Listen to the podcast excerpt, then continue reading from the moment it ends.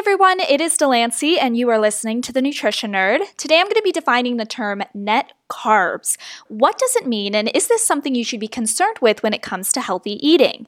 So, net carbs can also be referred to as digestible carbs or impact carbs.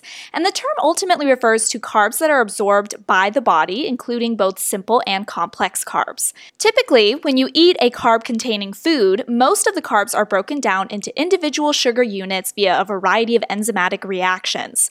These sugar units are then absorbed. However, some carbs can't be broken down into individual sugars. Some can only be partially broken down.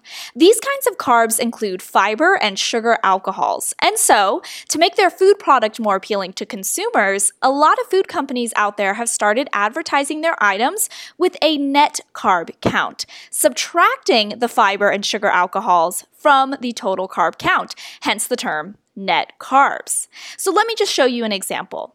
Let's say you have an avocado that contains 17 grams of carbs. This avocado also has 13 grams of fiber.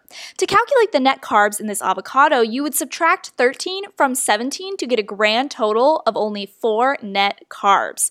Only 4 grams of carbs that you are supposedly going to be absorbing. So, woohoo, low carb, right? Well, not so fast. Counting net carbs may feel really freeing, especially if you are subjecting yourself to a ketogenic diet and can only have 20 grams of carbs a day, a practice most dietitians are probably not going to recommend for the average everyday person. Granted, net carbs may also encourage you to eat more fiber rich foods, which is definitely good, a step in the right direction. However, it's naive to think this system is 100% accurate or a get out of jail free card. It's impossible to calculate net carbs with complete precision due to varying effects of processing on fiber and sugar alcohols. And plus, everyone is going to respond to these foods slightly differently. It's not as black and white as we want to believe. Plus, you have to remember that the foods that are advertised for their low net carb content are often highly processed.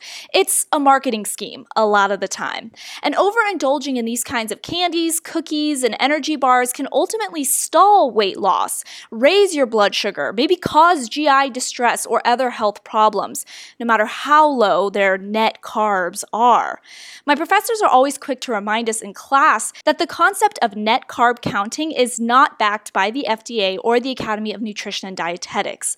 Ultimately, you're probably better off just sticking to the boring, unexciting, but highly effective, simple way of healthy eating, which means grabbing whole foods that don't need to convince you you of their net carb content.